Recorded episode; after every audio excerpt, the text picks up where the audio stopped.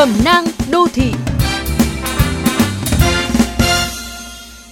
Các bạn thân mến, cùng với những khoảnh khắc hạnh phúc, chứng kiến con lớn khôn từng ngày, thì các bậc phụ huynh cũng không ít lần phải đau đầu khi con bướng bỉnh, nghịch ngợm, không chịu vâng lời cha mẹ thầy cô.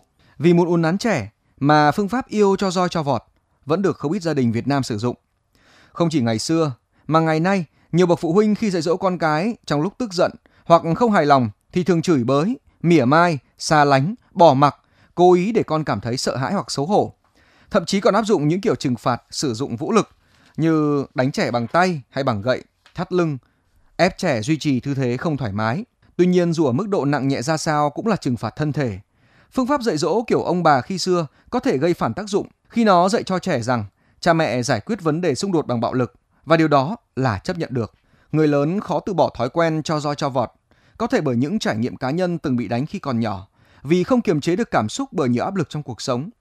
Nhiều người vẫn ý thức được rằng đánh đập là một phản ứng cảm tính với những gì đang xảy ra, chứ không phải là quyết định đúng đắn để dạy dỗ con.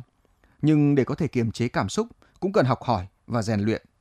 Qua một ngày làm việc vất vả hoặc bận rộn chăm sóc con, bạn có thể khó giữ được bình tĩnh khi con bày bừa đồ chơi khắp nhà, ăn uống rơi vãi, nhà cửa bừa bộn.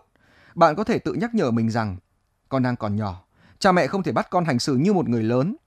Thay bằng việc la hét bắt con dọn dẹp, cha mẹ thử tưởng tượng với con hoặc bạn có thể nghĩ đến những khoảnh khắc đáng yêu của con để đỡ căng thẳng hơn.